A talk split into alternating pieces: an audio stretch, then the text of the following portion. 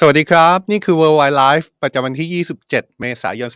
2566 นะครับ อยู่กับผมจอมพลดาวสุขโขเช่นเคยครับ เรามาอัปเดตสถานการณ์ในต่างประเทศกันนะครับ โดยเฉพาะอย่างยิ่ง ความสัมพันธ์ระหว่างประเทศต่างๆ ที่อาจจะส่งผลต่อประเทศไทย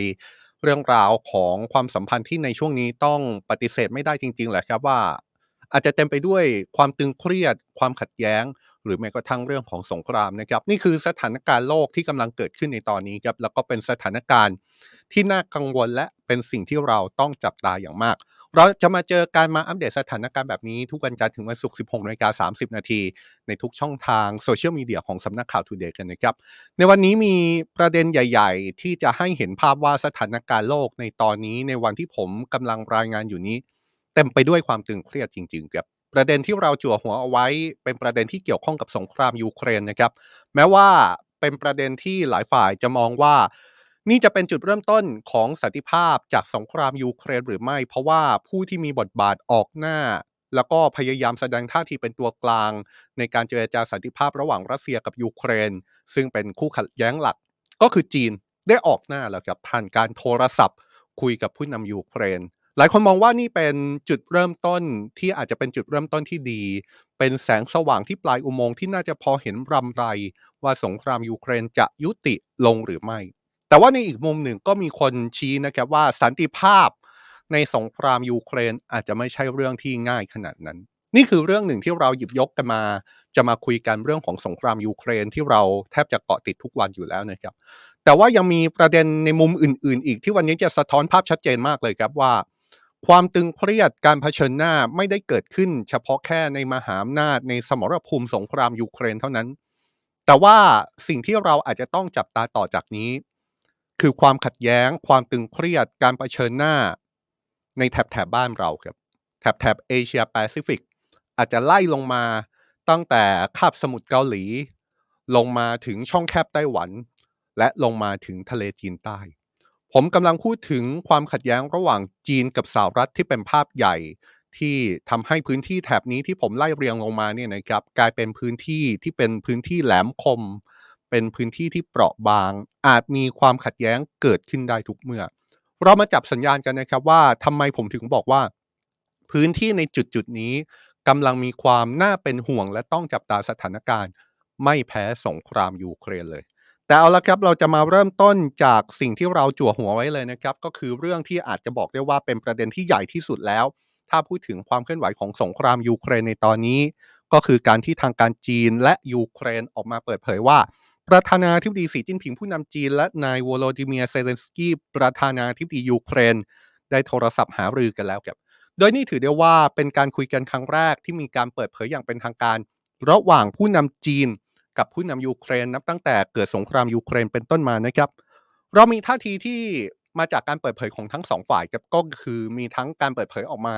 จากทั้งฝ่ายยูเครน และมีการเปิดเผยออกมาถึงทั้งฝ่ายจีนด้วย เราจะมาเริ่มต้นจากการเปิดเผยของฝ่ายยูเครนกันก่อนแล้วกันนะครับ ประธานาธิบดียูเครนระบุว่าได้ใช้เวลาในการพูดคุยกับผู้นำจีนที่นาน และเป็นการพูดคุยที่มีความหมาย โดยรายงานระบุว่าการพูดคุยที่ผู้นำยูเครนบอกว่าเป็นการพูดคุยที่ใช้เวลาพอสมควรนี่นะครับ รายงานระบุว่าใช้เวลาในการพูดคุยเกือบ 1 ชั่วโมงด้วยกัน โดยผู้นำยูเครนระบุถึงการพูดคุยในครั้งนี้ โดยเชื่อว่าการพูดคุยที่เกิดขึ้น รวมถึงการดำเนินการทางการทูตของยูเครน ต่อจากนี้ไม่ว่าจะเป็นการดำเนินการของทูตยูเครนประจำประเทศจีน จะมีส่วนช่วยกระตุ้นให้ความสัมพันธ์ระหว่างจีนกับยูเครน มีพลังมากยิ่งขึ้นครับ ขณะที่ท่าทีของฝ่ายจีนส่งผ่านมาจากแถลงการกระทรวงการต่างประเทศของจีน ระบุนะครับว่าจุดยืนหลักของจีนคือการอำนวยความสะดวก การเจรจาสันติภาพ โดยทางการจีนจะส่งผู้แทน ซึ่งเป็นอดีตทูตจีนประจำรัสเซีย ไปเยือนยูเครนเพื่อหารือทางการเมืองต่อไปครับความน่าสนใจของการพูดคุยในครั้งนี้ คือมีการเปิดเผยถึงรายละเอียดถึงสิ่งที่ประธานาธิบดีสีจิ้นผิงได้พูดกับผู้นำยูเครนในหลายประเด็น แล้วก็มีรายละเอียดที่ค่อนข้างน่าสนใจนะครับ ผมหยิบยกมาจากการเปิดเผยที่มาจากสำนักข่าวซินหัว ซึ่งเป็นสื่อของทางการจีนครับสำนักข่าวซินหัวรายงานหลังจากที่ประธานาธิบดีสีจิ้นผิงคุยกับผู้นำยูเครน ระบุแบบนี้นะครับว่าประธานาธิบดีสีจิ้นผิง ได้ย้ำจุดยืนความสัมพันธ์ระหว่างจีนกับยูเครนที่มีมา 31 ปี และจะพัฒนาความสัมพันธ์ระหว่าง 2 ประเทศนี้ต่อไป โดยผู้นำจีนยังกล่าวขอบคุณยูเครนที่ให้ความช่วยเหลือ อพยพพลเมืองจีนเมื่อปีที่แล้ว สิ่งหนึ่งที่ประธานาธิบดีจีนย้ำ และเป็นสิ่งที่ต้องไฮไลท์อย่างมากครับคือการที่ประธานาธิบดีจีนย้ำถึงการเคารพอธิปไตย และบูรณภาพแห่งดินแดนของยูเครนนะครับผู้นำจีนย้ำในการสนทนาทางโทรศัพท์กับผู้นำยูเครน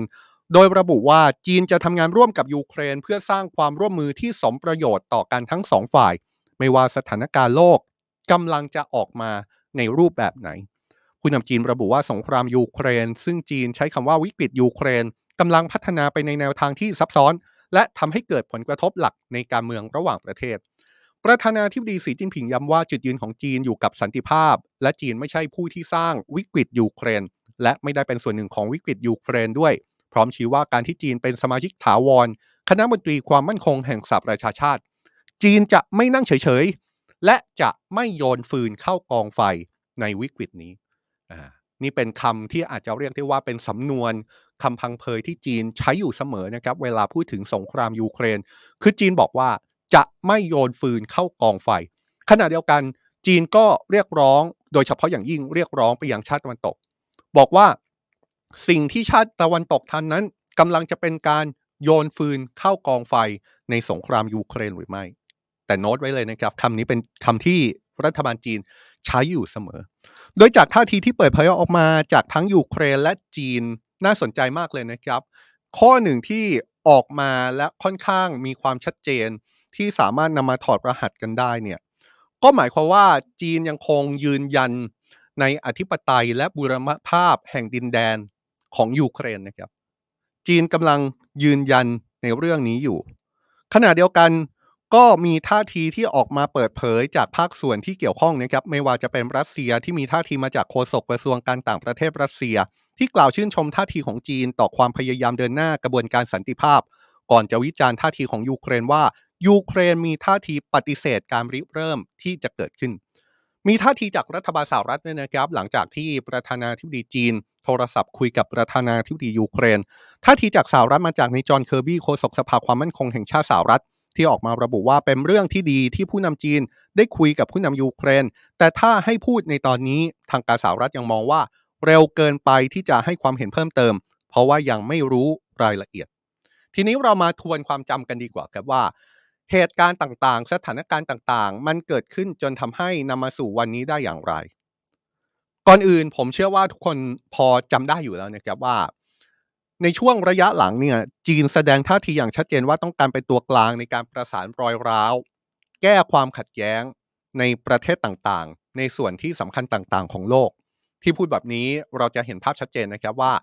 สิ่งที่จีนพยายามเข้าไปมีบทบาทเป็นตัวกลางการเจรจาแก้ปัญหาความขัดแย้งไม่ใช่แค่ เรื่องของสงครามยูเครนเท่านั้น ย้อนกลับไปเมื่อไม่กี่เดือนก่อน ก็จะมีกรณีที่จีนเข้าไปเป็นตัวกลางในการเจรจาร่วมกับอิหร่านแล้วก็ซาอุดิอาระเบีย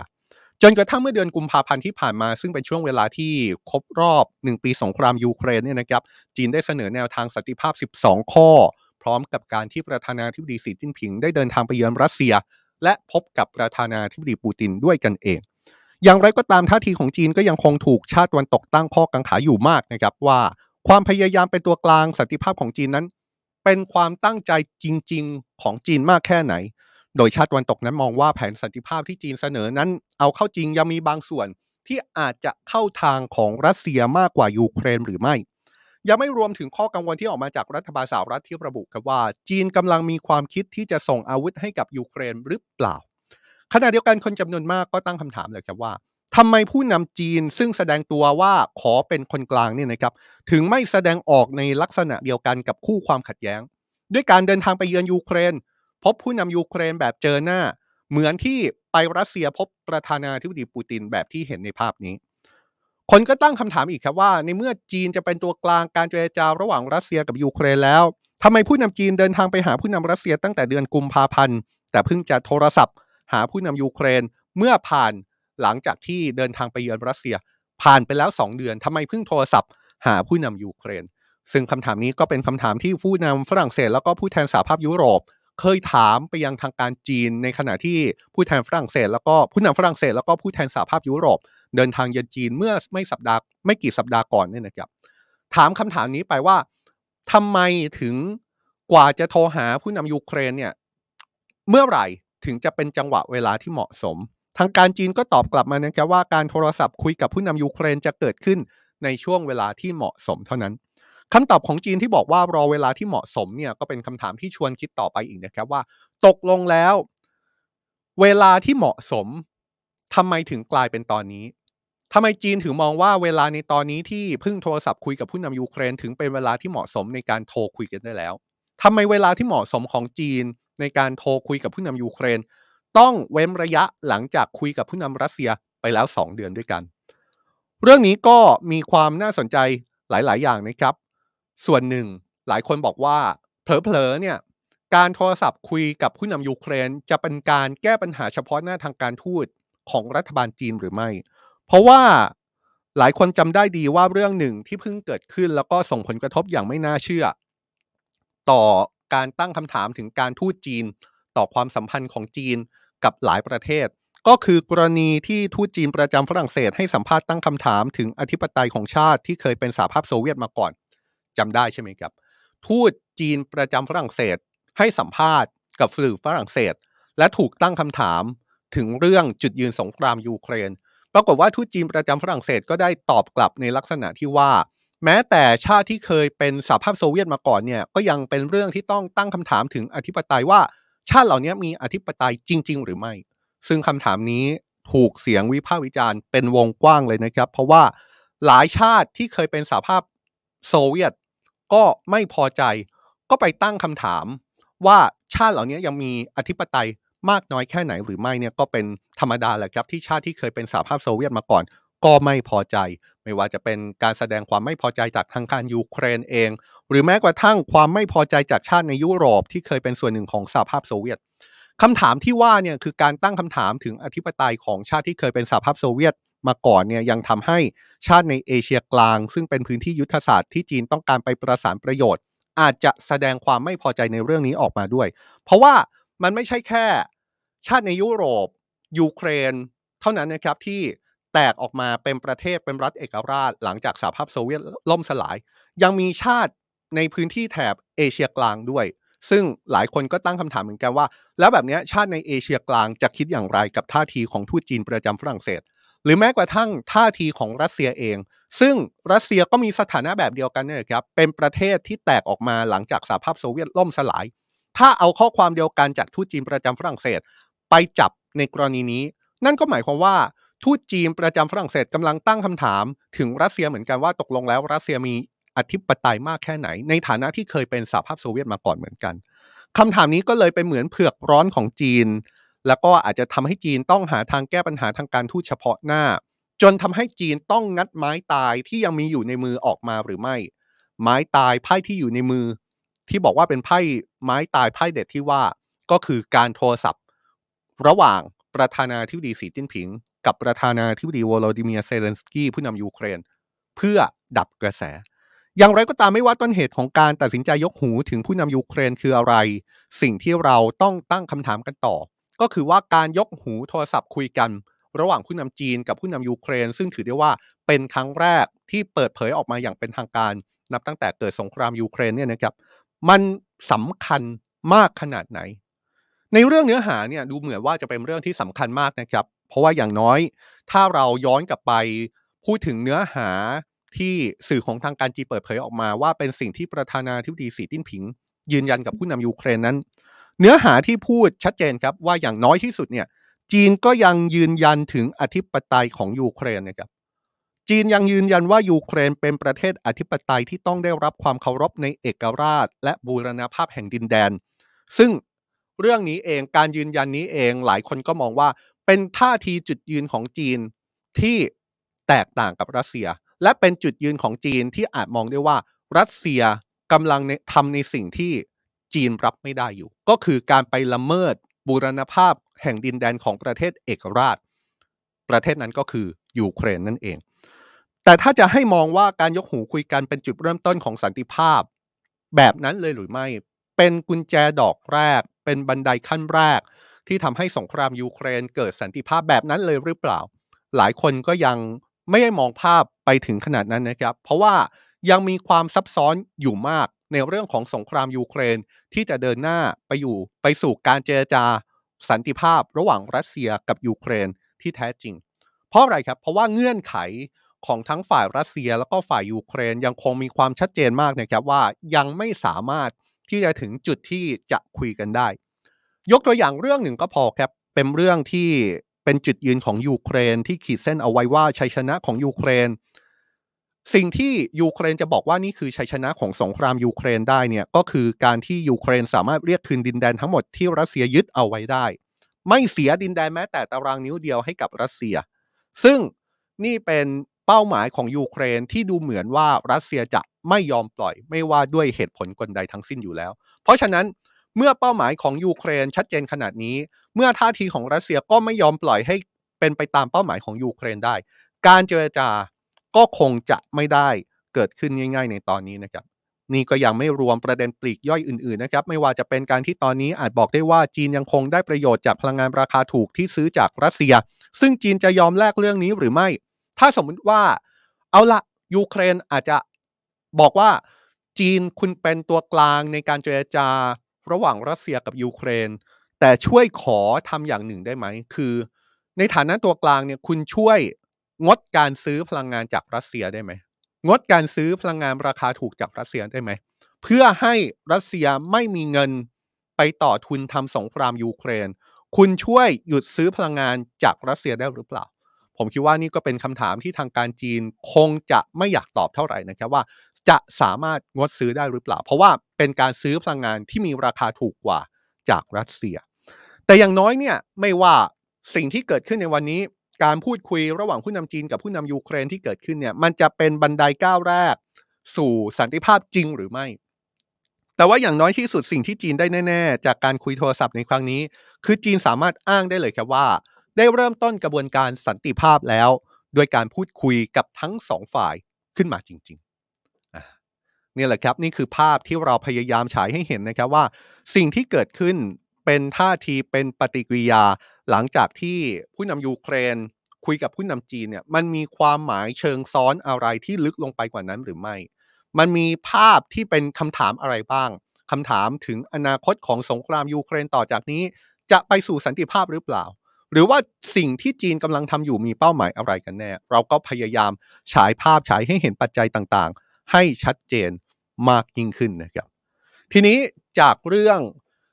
การเจรจาสันติภาพระหว่างรัสเซียกับยูเครน เพื่อมุ่งหน้าสู่การยุติสงครามยูเครน เราจะไปว่ากันต่อในเรื่องที่ยังคงเกี่ยวข้องกับสงครามยูเครน แต่ว่าเป็นเรื่องในสนามรบนะครับจากเรื่องที่เราคุยกันเนี่ยเราจะมาดูสถานการณ์ในสนามรบกันบ้างนะครับ ถ้าพูดถึง World Wide Life เมื่อวานนี้เราก็ได้พูดถึงเรื่องประมาณนี้อยู่พอสมควรนะครับ โดยระบุว่าเอกสารลับของกระทรวงกลาโหมสหรัฐที่หลุดออกมา ได้มีการไปตรวจสอบ แล้วก็พบว่ามีเอกสารอยู่ชิ้นหนึ่งที่ระบุว่า ยูเครนกำลังมีแผนในปฏิบัติการสู้กลับรัสเซียในช่วงต้นเดือนพฤษภาคมนี้ โดยได้มีการวางกำลังพลต่างๆ ไว้เตรียมพร้อมและพร้อมที่จะสู้กลับในช่วงต้นเดือนพฤษภาคม ซึ่งก็คืออีกไม่กี่วันข้างหน้านี้ เงื่อนเวลาที่เปิดเผยออกมาจากกระทรวงกลาโหมสหรัฐผ่านเอกสารลับที่หลุดออกมาเนี่ยดูเหมือนจะเป็นเงื่อนเวลาที่มีความเป็นไปได้มากขึ้นนะครับ เพราะว่าล่าสุดเนี่ย มีการเปิดเผยออกมาจากนายเยฟเกนีพริโกชินแกนนำกลุ่มวักเนอร์กรุ๊ปที่ได้ออกมาเปิดเผยในลักษณะเดียวกันเลยครับ ว่ายูเครนจะสู้กลับในช่วงต้นเดือนพฤษภาคมเหมือนกันข้อมูลตรงกับฝ่ายสหรัฐเลยนะครับ โดยผู้นำวักเนอร์กรุ๊ประบุว่าวันที่ยูเครนจะสู้กลับระบุวันเลย ผู้นำวักเนอร์กรุ๊ปบอกว่ายูเครนจะเริ่มปฏิบัติการสู้กลับในวันที่ 2 พฤษภาคมครับพร้อมชี้ว่าถ้ายูเครนเริ่มในวันนั้นจริงวักเนอร์กรุ๊ปเองก็จะตกที่นั่งลำบาก เพราะว่ายังมีอาวุธไม่มากพอ การเปิดเผยนี้เป็นการเปิดเผยด้วยเสียงนะครับ เผยแพร่ออกมาในช่วงเมื่อวานนี้ ซึ่งผู้นำวักเนอร์กรุ๊ประบุครับว่าการสู้กลับของฝ่ายยูเครนนั้น จะเป็นสิ่งที่ไม่สามารถหลีกเลี่ยงได้แล้ว พร้อมชี้ว่าฝ่ายยูเครนมีทหารที่ผ่านการฝึกเป็นอย่างดี และกำลังทยอยลงพื้นที่ไปยังเมืองบาร์กมุดซึ่งเป็นเมืองในสมรภูมิยูเครนที่กำลังยืดเยื้อในการต่อสู้ระหว่างรัสเซียกับยูเครนมาแล้วเกือบหนึ่งปี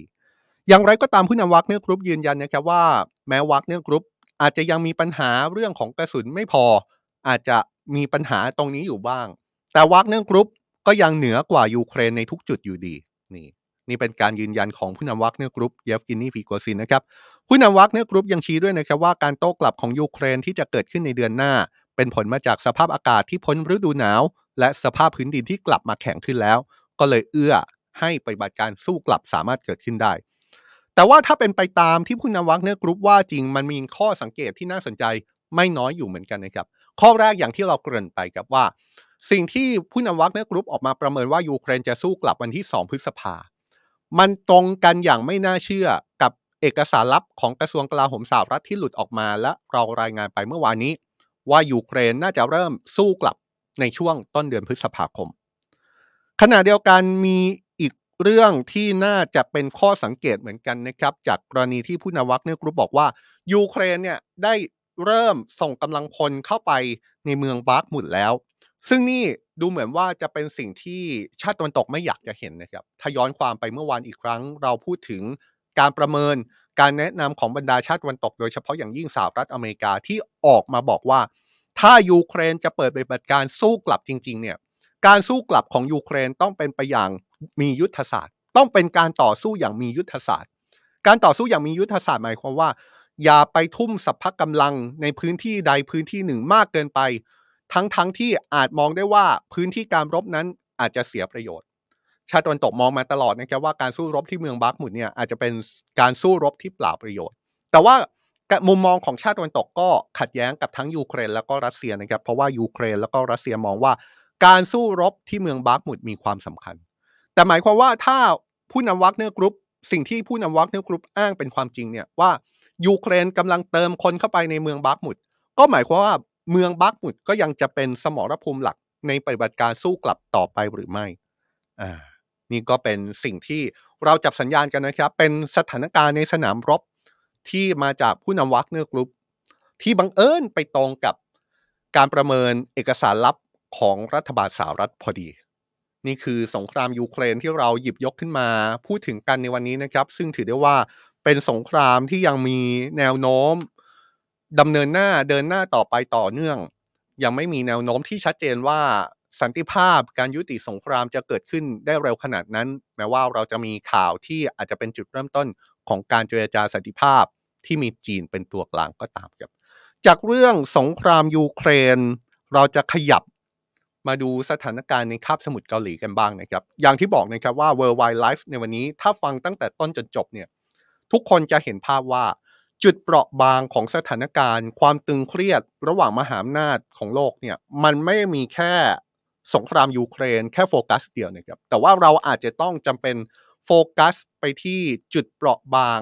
ในพื้นที่อื่น ๆ ของโลกที่มีความเสี่ยงไม่แพ้กันด้วย หนึ่งในนั้นคือคาบสมุทรเกาหลีครับ เพราะว่าเมื่อวานนี้ประธานาธิบดีโจไบเดนผู้นำสหรัฐได้ส่งเสียงเตือนไปยังเกาหลีเหนือเลยนะครับ ว่าการใช้อาวุธนิวเคลียร์โจมตีสหรัฐหรือว่าพันธมิตร จะเป็นเรื่องที่ไม่อาจยอมรับได้ และจะส่งผลให้ระบอบการปกครองใดก็ตามที่ดำเนินการดังกล่าว ต้องพบถึงจุดจบ เป็นคำเตือนที่ค่อนข้างดุเดือดมากเลยนะครับ พูดง่าย ๆ ก็คือถ้าเกาหลีเหนือ ใช้อาวุธนิวเคลียร์เมื่อไหร่เนี่ยผู้นำสหรัฐบอกเลยว่า ระบอบคิมจะถึงจุดอวสานในวันนั้นทันที โดยคำประกาศนี้มีขึ้นหลังจากที่ประธานาธิบดีไบเดนได้หารือกับประธานาธิบดียุนซอกยอน ผู้นำเกาหลีใต้ ซึ่งกำลังอยู่ระหว่างการเดินทางเยือนสหรัฐอย่างเป็นทางการ เพื่อกระชับความสัมพันธ์ของทั้งสองประเทศ และเฉลิมฉลองวาระครบรอบ 70 ปี ความสัมพันธ์ทวิภาคีระหว่างสหรัฐและก็เกาหลีใต้นะครับหลังการหารือที่ห้องทำงานรูปไข่ในทำเนียบขาวผู้นำทั้งสองออกมาประกาศนะครับว่า พวกเขาได้บรรลุข้อตกลงความร่วมมือครั้งใหญ่ เพื่อยกระดับการป้องปรามเกาหลีเหนือ ภายใต้ข้อตกลงที่ใช้ชื่อว่าปฏิญญาวอชิงตันครับโดยเกาหลีใต้ได้ยินยอมว่าจะไม่ติดตั้งและพัฒนาอาวุธนิวเคลียร์เพื่อแลกกับแผนงานรองรับสถานการณ์ฉุกเฉิน ที่สหรัฐนำเสนอในการรับมือกับการโจมตีแล้วก็การทดสอบอาวุธนิวเคลียร์ของเกาหลีเหนือ ข้อตกลงใหม่นี้เป็นผลมาจากการเจรจาที่เกิดขึ้นในช่วงหลายเดือนที่ผ่านมาครับซึ่งมีเป้าหมายที่จะป้องปรามเกาหลีเหนืออย่างเด็ดขาดแล้วก็ชัดเจนมากยิ่งขึ้น โดยสหรัฐได้ให้คำมั่นว่าจะเสริมความแข็งแกร่งในการสกัดกั้นภัยคุกคาม จากอาวุธนิวเคลียร์ให้กับเกาหลีใต้ รวมถึงมีการพูดคุยถึงแผนที่จะนำเรือดำน้ำนิวเคลียร์ของสหรัฐไปประจำการในเกาหลีใต้ ซึ่งเป็นเรื่องที่ไม่เคยเกิดขึ้นมาก่อน นับตั้งแต่ทศวรรษที่ 1980 อย่างไรก็ตามในข้อตกลงนี้ได้ถูกตั้งข้อสังเกตนะครับว่าไม่มีการระบุชัดเจนว่าสหรัฐจะใช้อาวุธนิวเคลียร์ในการปกป้องเกาหลีใต้ หากถูกเกาหลีเหนือโจมตี ซึ่งจากการเปิดเผยของเจ้าหน้าที่สหรัฐก็ยืนยันนะครับว่าสหรัฐไม่ได้มีแผนที่จะนำนิวเคลียร์ไปติดตั้งในเกาหลีใต้เป็นการถาวรครับแต่จะใช้วิธีการเพิ่มจำนวนยุทธปกรณ์ที่ส่งไปให้เกาหลีใต้ชั่วคราวแทน ซึ่งจะมีลักษณะคล้ายกับที่สหรัฐ เคยร่วมมือกับชาติยุโรปในการรับมือกับภัยคุกคามด้านนิวเคลียร์สมัยสงครามเย็น โดยปฏิญญาวอชิงตันที่ผู้นำทั้งสองคนได้มีการบรรลุข้อตกลงกันเนี่ยนะครับยังครอบคลุมไปถึงการร่วมมือในการฝึกซ้อมทางการทหาร การแบ่งปันข้อมูล และการเพิ่มช่องทางการติดต่อสื่อสารระหว่างกัน มีการจัดตั้งหน่วยที่มีชื่อว่า U.S. Republic of Korea Nuclear Consultative Group หรือว่า NCG เพื่อมาเป็นช่องทางแบ่งปันข้อมูลกลยุทธ์ แล้วก็การสื่อสาร หากเกิดเหตุการณ์ฉุกเฉินเกี่ยวกับอาวุธนิวเคลียร์ขึ้นในคาบสมุทรเกาหลี จุดที่น่าสนใจของปฏิญญาวอชิงตันนี้ก็คือการบรรลุข้อตกลงในครั้งนี้เกิดขึ้น ในขณะที่ความกังวลเกี่ยวกับการสะสมนิวเคลียร์ของเกาหลีเหนือกำลังเพิ่มขึ้นในสังคมเกาหลีใต้ครับจนเกิดเป็นคำถามว่าตกลงแล้วเกาหลีเหนือควรต้องมีอาวุธนิวเคลียร์เป็นของตัวเอง เพื่อต้องป้องกันภัยคุกคาม เกาหลีใต้ควรมีอาวุธนิวเคลียร์เป็นของตัวเอง เพื่อ ป้องกันภัยคุกคามจากเกาหลีเหนือหรือไม่ ซึ่งสิ่งที่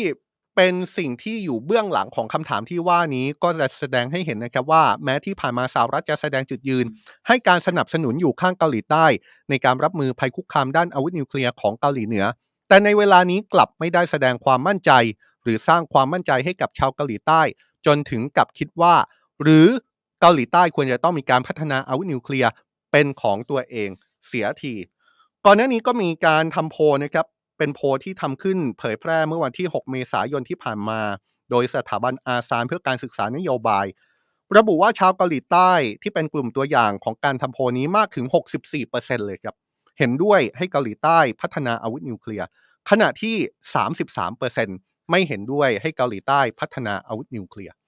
สถานการณ์ในสังคมเกาหลีใต้ที่คนจำนวนหนึ่ง ถ้าตามโพลนี่คือคนส่วนใหญ่ มองว่าถึงเวลาและ ที่รัฐบาลเกาหลีใต้ อาจจะต้องมีอาวุธนิวเคลียร์เป็นของตัวเอง เพื่อป้องกันภัยคุกคามจากเกาหลีเหนือ เพราะมองแล้วว่าสหรัฐอาจจะทำหน้าที่ป้องกันได้ไม่ดีพอ เรื่องนี้ก็ได้มีนักวิชาการก็คือเจฟฟรีย์ลูอิสผู้เชี่ยวชาญด้านนิวเคลียร์จากสถาบันการศึกษานานาชาติมิดเดิลเบอรีในเมืองมอนเทอเรย์ของรัฐแคลิฟอร์เนียสหรัฐ ได้ออกมาแสดงความเห็นถึงข้อตกลงครั้งใหม่ ก็คือปฏิญญาวอชิงตันเนี่ยนะครับ ว่าอาจเป็นแค่ การแสดงออกเชิงสัญญลักษณ์ล้วนๆครับที่มีเจตนาเพื่อสร้างความเชื่อมั่นให้กับประชาชนชาวเกาหลีใต้ ว่าสหรัฐยังคงให้การสนับสนุนต่อไป ความน่าสนใจมันอยู่ที่ตรงนี้นะครับว่าก่อนหน้านี้จริง ๆ แล้ว อย่างที่เรารายงานไปครับว่า การที่จะไปติดตั้งเรือดำน้ำนิวเคลียร์เนี่ยเป็นครั้งแรกด้วยซ้ำที่เกิดขึ้นนับตั้งแต่ต้นทศวรรษที่ 1980 เราย้อนประวัติศาสตร์ไปสักนิดหนึ่งนะครับ เราก็จะเห็นภาพชัดเจนว่า ในช่วงสงครามเย็นเนี่ยคาบสมุทรเกาหลีก็อย่างที่หลายคนทราบนะครับว่าเป็นหนึ่งในจุดที่เป็นสมรภูมิสำคัญที่มีความตึงเครียดการรเผชิญหน้า ของขั้วอุดมการสองขั้วในยุคสงครามเย็น ในช่วงสงครามเย็นในช่วงทศวรรษที่ 1970 เนี่ยปรากฏว่าในตอนนั้นสหรัฐได้มีการนำหัวรบนิวเคลียร์ไปติดตั้งในเกาหลีใต้จำนวนมากหลายร้อยลูกเลยนะครับ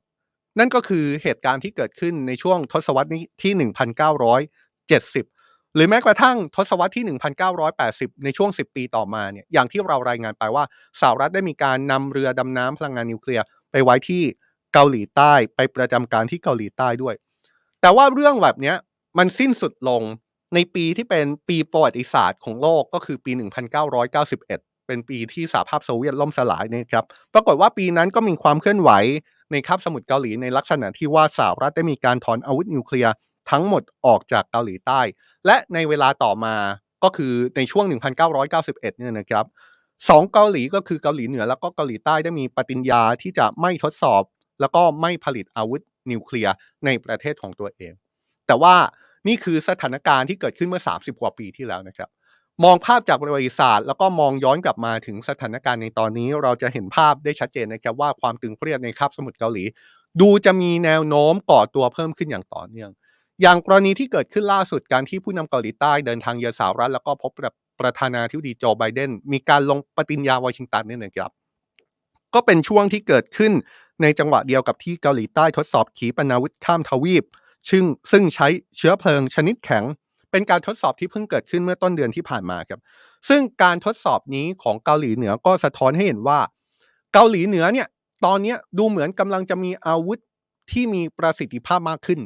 มีขีปนาวุธที่มีศักยภาพสูงขึ้น ทั้งในเชิงของระยะที่ไกลขึ้น ไกลจนอาจจะไปถึงสหรัฐอเมริกา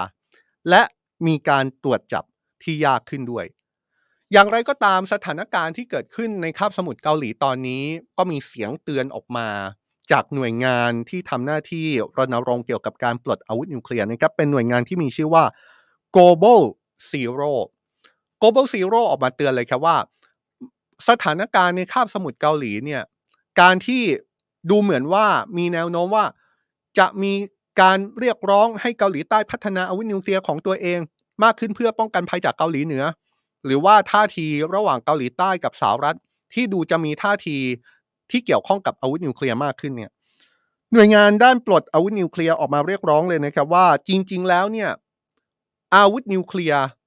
มันเป็นใจกลางของความไม่มั่นคงของโลกด้วยซ้ำ และการไปติดตั้งอาวุธนิวเคลียร์หรือแนวโน้มที่จะมีอาวุธนิวเคลียร์ในพื้นที่ที่เป็นพื้นที่ขัดแย้งเพิ่มขึ้นเนี่ย โดยเฉพาะคาบสมุทรเกาหลีเนี่ย จะไม่มีบทบาทช่วยให้สหรัฐหรือว่าเกาหลีใต้ มีความมั่นคงมากขึ้นเลย จากการติดตั้งอาวุธนิวเคลียร์ในพื้นที่นะครับ นี่ก็เป็นความเคลื่อนไหวสถานการณ์ในคาบสมุทรเกาหลีอย่างที่บอกครับ เราไล่ให้เห็นภาพว่าโลกตอนนี้เปราะบางและเปราะบางหลายพื้นที่ เราเริ่มรายการด้วยสงครามยูเครน เราไล่ลงมาถึงคาบสมุทรเกาหลี และเรายังมีอีกจุดหนึ่งที่ทำให้เห็นภาพนะครับว่า ความเปราะบางของโลกใบนี้ไม่ได้อยู่แค่พื้นที่จุดเดียวหรือ 2 จุดเท่านั้น และจุดนี้เนี่ยเป็นจุดที่สำคัญครับ เพราะว่าเป็นจุดที่อยู่ใกล้ประเทศไทยจริง ๆ ผมกำลังพูดถึงสถานการณ์ ความขัดแย้ง การอ้างสิทธิ์ในทะเลจีนใต้ ถ้าพูดถึงทะเลจีนใต้เราพูดถึงการอ้างสิทธิ์ ระหว่างจีน ซึ่งอ้างสิทธิ์ในพื้นที่ส่วนใหญ่ของทะเลจีนใต้ และไปทับซ้อนกับเขตของหลายประเทศที่เป็นหลายประเทศของอาเซียนใช่ไหมครับ แต่ว่าภาพนี้เป็นภาพที่อยู่ในฉากหน้าเนี่ยมันปฏิเสธไม่ได้จริง ๆ ครับว่าภาพที่อยู่เบื้องหลัง มันคือความตึงเครียดในเชิงของความขัดแย้ง ระหว่างมหาอำนาจจีนกับสหรัฐด้วย เพราะว่ามันยังมีภาพอย่างที่เรารายงานไปเมื่อไม่กี่วันก่อนนะครับว่า มีภาพความกังวลใจของออสเตรเลีย ที่ออกมาระบุว่าจีนกำลังขยายอิทธิพลทางการทหารมากขึ้นในภูมิภาคนี้มากน้อยแค่ไหน จนทำให้รัฐบาลออสเตรเลียกำลังคิดถึงการเพิ่มงบประมาณกลาโหม เพื่อป้องกันภัยคุกคามจากจีนโดยเฉพาะ เห็นภาพใช่ไหมครับว่า ความตึงเครียดในทะเลจีนใต้เนี่ยมันมีหลาย layer ที่ซ้อนกันอยู่ ภายใต้เรื่องหลักเรื่องหนึ่งก็คือ ความตึงเครียดความขัดแย้ง ระหว่างสหรัฐกับจีน เรื่องที่เรากำลังจะพูดถึงนั้น ก็เป็นอีกหนึ่งเรื่องที่กำลังสะท้อนว่าสหรัฐกับจีนกำลังเผชิญหน้ากันอย่างรุนแรงในทะเลจีนใต้นะครับ เพราะว่าเรื่องนี้เป็นเรื่องที่เราพูดถึงความเคลื่อนไหวล่าสุด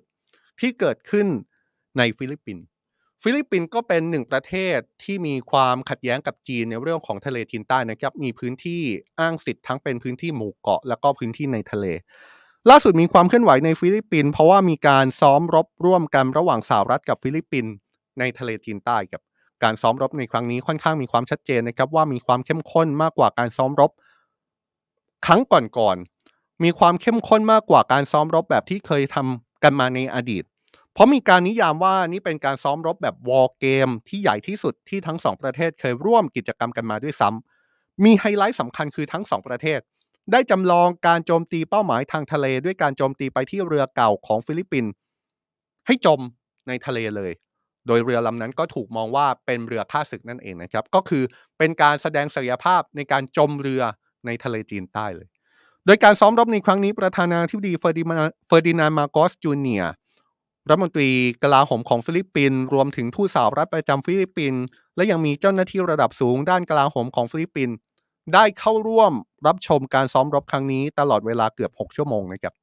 อย่างที่บอกครับว่าการซ้อมรบนี้เป็นการซ้อมรบที่พิเศษกว่าทุกครั้ง เป็นการซ้อมรบที่ให้ภาพว่ามีการจมเรือจริง ๆ แล้วก็เป็นการจมเรือที่มาจากความร่วมมือทางการทหารระหว่างสหรัฐกับฟิลิปปินส์ที่ไม่เคยเกิดขึ้นมาก่อน แถมยังเป็นการซ้อมรบก่อนที่ประธานาธิบดีฟิลิปปินส์จะเดินทางไปเยือนสหรัฐอเมริกา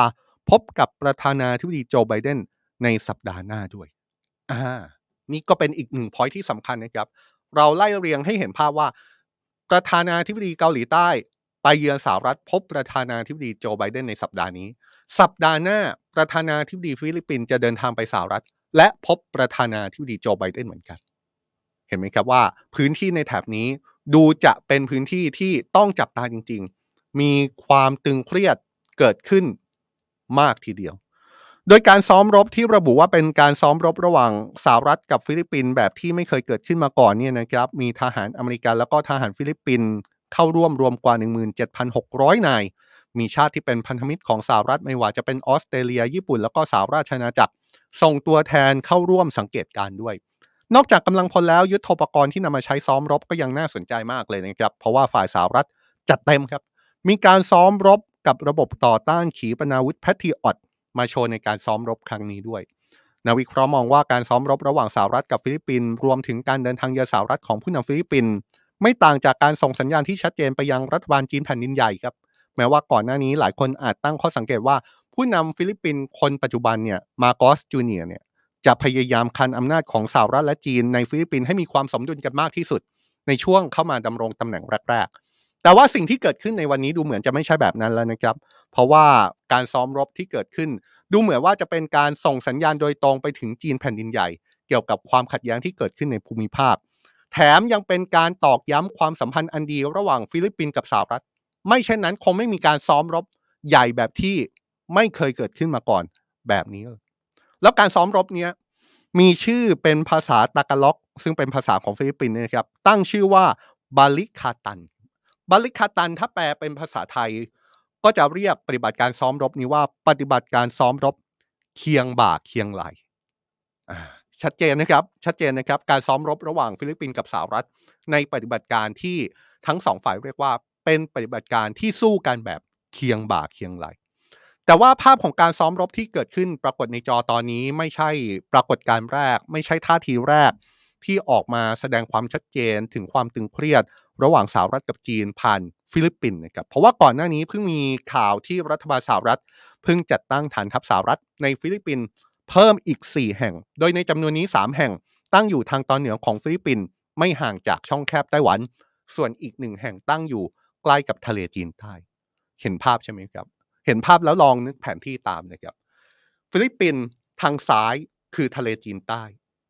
ก็เป็นพื้นที่ที่มีความขัดแย้งอย่างที่เราเกริ่นกันมาเนี่ยครับเป็นพื้นที่ที่มีการอ้างสิทธิ์ทับซ้อน ระหว่างจีนกับหลายชาติอาเซียน รวมถึงฟิลิปปินส์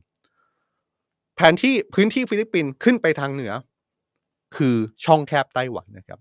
แล้วก็มีการตั้งฐานทัพสหรัฐสามแห่งทางตอนเหนือของฟิลิปปินส์ก็คือพื้นที่ที่ใกล้กับช่องแคบไต้หวันเลย เพราะฉะนั้นจุดที่เป็นฟิลิปปินส์ตอนนี้กำลังเป็นจุดยุทธศาสตร์ที่ต้องมองทั้งสองจุดครับจุดหนึ่งก็คือความตึงเครียดในพื้นที่ทะเลจีนใต้ อีกจุดหนึ่งก็เป็นภาพที่ฉายไปว่า ความตึงเครียดบริเวณช่องแคบไต้หวันก็เป็นสิ่งที่หลายฝ่ายให้ความสำคัญเช่นกัน โดยการซ้อมรบในครั้งนี้หลังจากเกิดการซ้อมรบเกิดขึ้นก็มีท่าทีจากจีนนะครับโฆษกกระทรวงการต่างประเทศจีนชี้ว่า ความร่วมมือระหว่างประเทศไม่ว่าจะเป็นประเทศใดก็ตาม ไม่ควรมีเป้าหมายเพื่อจัดการกับประเทศอื่นครับและความร่วมมือระหว่างประเทศไม่ว่าจะเป็นประเทศใดก็ตาม ต้องเป็นไปเพื่อสันติภาพและเสถียรภาพในภูมิภาค ไม่แทรกแซงสถานการณ์ โดยความสัมพันธ์ระหว่างจีน ขออภัยครับระหว่างสหรัฐกับฟิลิปปินส์จีนบอกเลยครับว่า ความสัมพันธ์สหรัฐกับฟิลิปปินส์เนี่ยต้องไม่แทรกแซงสถานการณ์ในทะเลจีนใต้ ต้องไม่บั่นทอนบุรณภาพแห่งดินแดน สิทธิในน่านน้ำรวมถึงความมั่นคงของจีนด้วยครับอ่าเนี่ยแหละครับนี่คือสิ่งที่เกิดขึ้นภาพของสถานการณ์โลกที่เราหยิบเอามาพูดถึงกันนะครับ จะเห็นได้เลยนะครับ นี่คือสิ่งที่ผมย้ำตั้งแต่ต้นรายการว่า World Wide Life ในวันนี้เราจะทำให้เห็นภาพว่า ความตึงเครียดของโลกไม่ได้เกิดขึ้นแค่สงครามยูเครน ไม่ได้เกิดขึ้นแค่ในพื้นที่ยูเครน ไม่ได้เกิดขึ้นแค่ในพื้นที่ยุโรป แต่ว่าความตึงเครียดที่เกิดขึ้นระหว่างมหาอำนาจมันลามมาถึงพื้นที่แถบเอเชีย มันลามมาถึงคาบสมุทรเกาหลี ลามมาถึงช่องแคบไต้หวัน ลามมาถึงทะเลจีนใต้ ก็คือพื้นที่แถวบ้านเราเนี่ยแหละครับพื้นที่แถวบ้านเรานี้จริง ๆ นะครับ เพราะฉะนั้นการติดตามสถานการณ์โลก มองบริบทโลก และมองกลับมาที่ประเทศไทยจึงมีความสำคัญมากครับ นี่คือสิ่งที่ World Wide Life ของเรากำลังทำอยู่ในทุกวันจันทร์ถึงวันศุกร์ 16นาฬิกา30 นาทีนะครับ อยากให้ติดตาม Worldwide Live ของเราโดยเฉพาะอย่างยิ่งในช่วง 2-3สุดสัปดาห์สุดท้าย ก่อนที่จะมีการเลือกตั้งใหญ่ของไทยครับ เรากำลังเตรียมรายการเพื่อตอบโจทย์การเลือกตั้งครั้งนี้มากขึ้น ร่วมกับแคมเปญโหวตประหลาจากสำนักข่าวทูเดย์นะครับ เราติดตามเรื่องนี้โหวตประหลาดติดตามเรื่องนี้มาอย่างเข้มข้นตั้งแต่ก่อนเลือกตั้งมานานและทั้งเรื่องนโยบาย ทั้งเรื่องสถานการณ์ทิศทางทางการเมืองพรรคการเมืองต่างๆ แต่ว่าโหวตประหลาดกับ World Wide Life เรากำลังจะร่วมมือกัน เพื่อให้ทุกคนได้มองเห็นวิสัยทัศน์ของคนที่จะอาสาเข้ามา บอกว่าอยากจะเป็นรัฐบาลหน้า อยากจะเข้ามาบริหารประเทศ ว่าเขามีวิสัยทัศน์ วางเมืองไทยอยู่ตรงไหนในบริบทโลก ทั้งในเชิงเศรษฐกิจ และในเชิงการเมือง ติดตามในช่วง 2-3 สัปดาห์สุดท้ายก่อนจะถึงวันเลือกตั้งเนี่ยครับ เราจะมีข้อมูลมีการสัมภาษณ์ แล้วไปฟังจากปากเลย ว่าคนที่ท่านอยากจะเลือก คนที่เขาเสนอตัวเนี่ยเขามีวิสัยทัศน์อย่างไร เจอกันนะครับ จันทร์ถึงศุกร์ 16นาฬิกา30 นาทีในทุกช่องทางของสำนักข่าว Today ส่วน 18นาฬิกา30 นาทีการเมืองเข้มข้น เหมือนเดิมกับพลอยวัสินีนะครับ ผมในช่วงนี้ลาไปก่อนครับ สวัสดีครับ